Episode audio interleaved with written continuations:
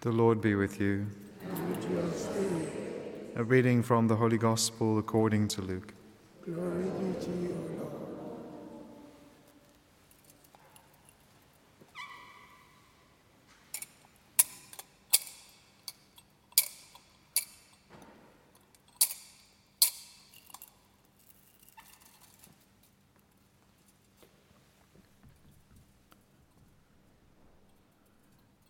Jesus told his disciples a parable to the effect that they ought always to pray and not lose heart.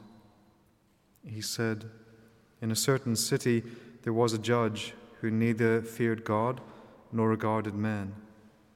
And there was a widow in that city who kept coming to him and saying, Vindicate me against my adversary.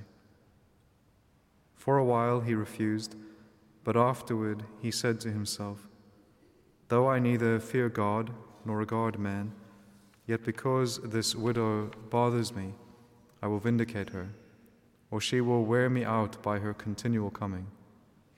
And the Lord said, Hear what the unjust, what the unrighteous judge says. And will not God vindicate his elect, who cry to him day and night? Will he delay long over them? I tell you, he will vindicate them speedily. Nevertheless, when the Son of Man comes, will he find faith on earth? The Gospel of the Lord.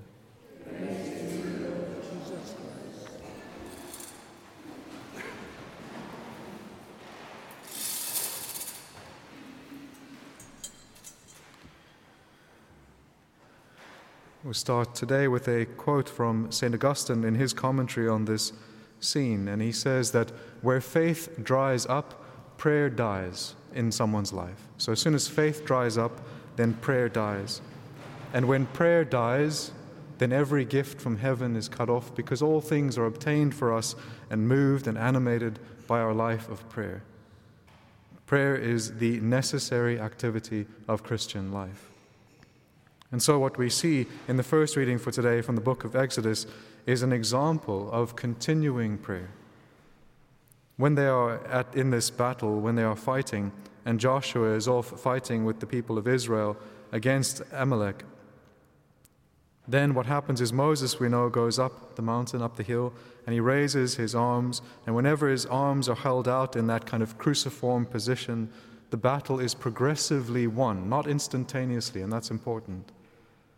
The battle is not instantaneously won by the Israelites, but it moves in that direction towards victory. So, also in our life, prayer, it doesn't immediately obtain everything that we want, but it moves our life in the right trajectory, in the right way in which we then can have victory over our enemy. As the prayer of the widow who prays in today's gospel Vindicate me against my adversary. And the one great adversary of mankind is the devil himself. And our prayer is what continuously, as long as it is continuous prayer, moves us in the right way of victory. But our prayer also has another foundation, the foundation which St. Paul speaks about in his letter to Timothy that relationship with the Scriptures. Faith comes through hearing. Hearing, what first and foremost, the Word of God and that as we receive the word into our heart by faith, as St. Augustine says, that is what cleanses the heart. St. Thomas Aquinas goes on to reiterate this that Scripture received with faith has a cleansing power over the heart.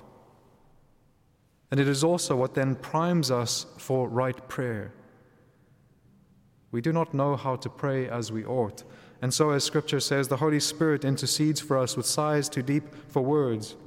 But we are also able, through God's instruction through the Scriptures, to learn to pray, to pray with the Scriptures and the Psalms, but also to come to know the one to whom we pray, which is Christ Himself.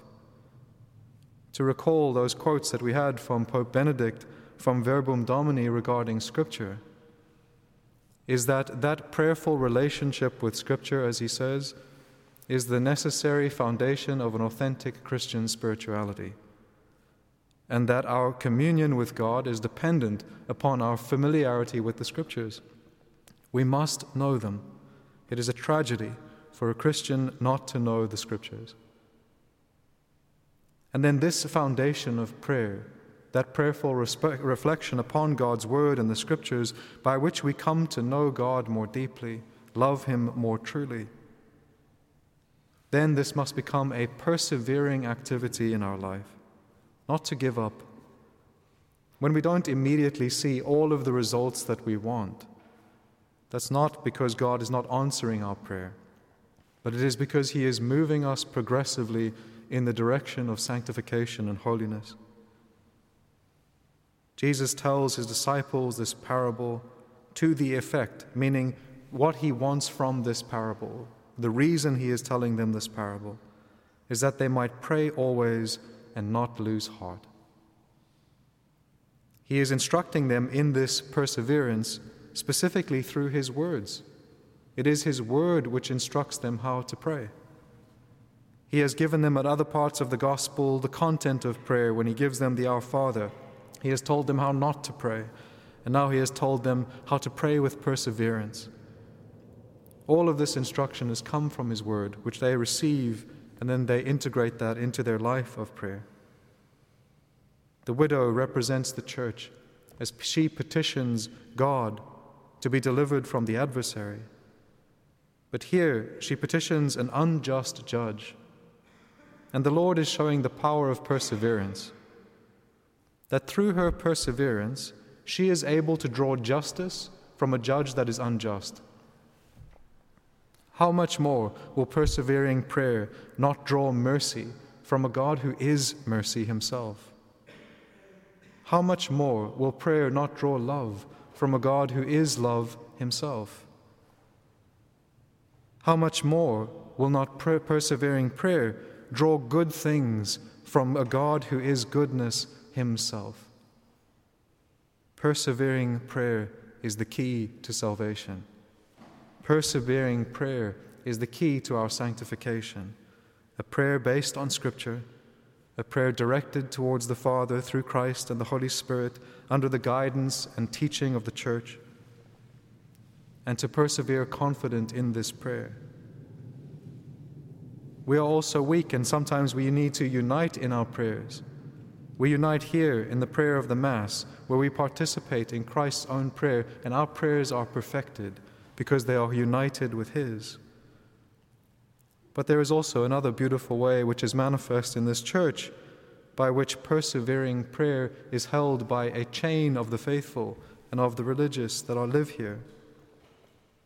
The perpetual adoration that goes on here is a powerful source of grace, not only for London, but for the world.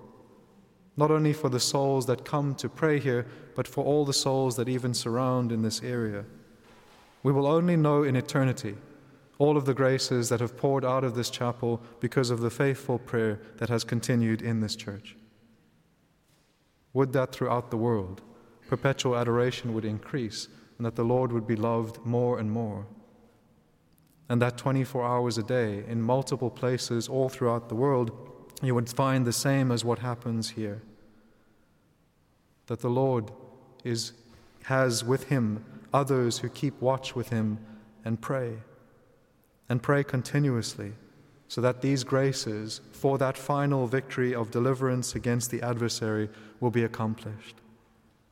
When we unite our prayer with his prayer, and when we unite our prayer with His persevering prayer, how much more powerful than the prayer of the church? Amen.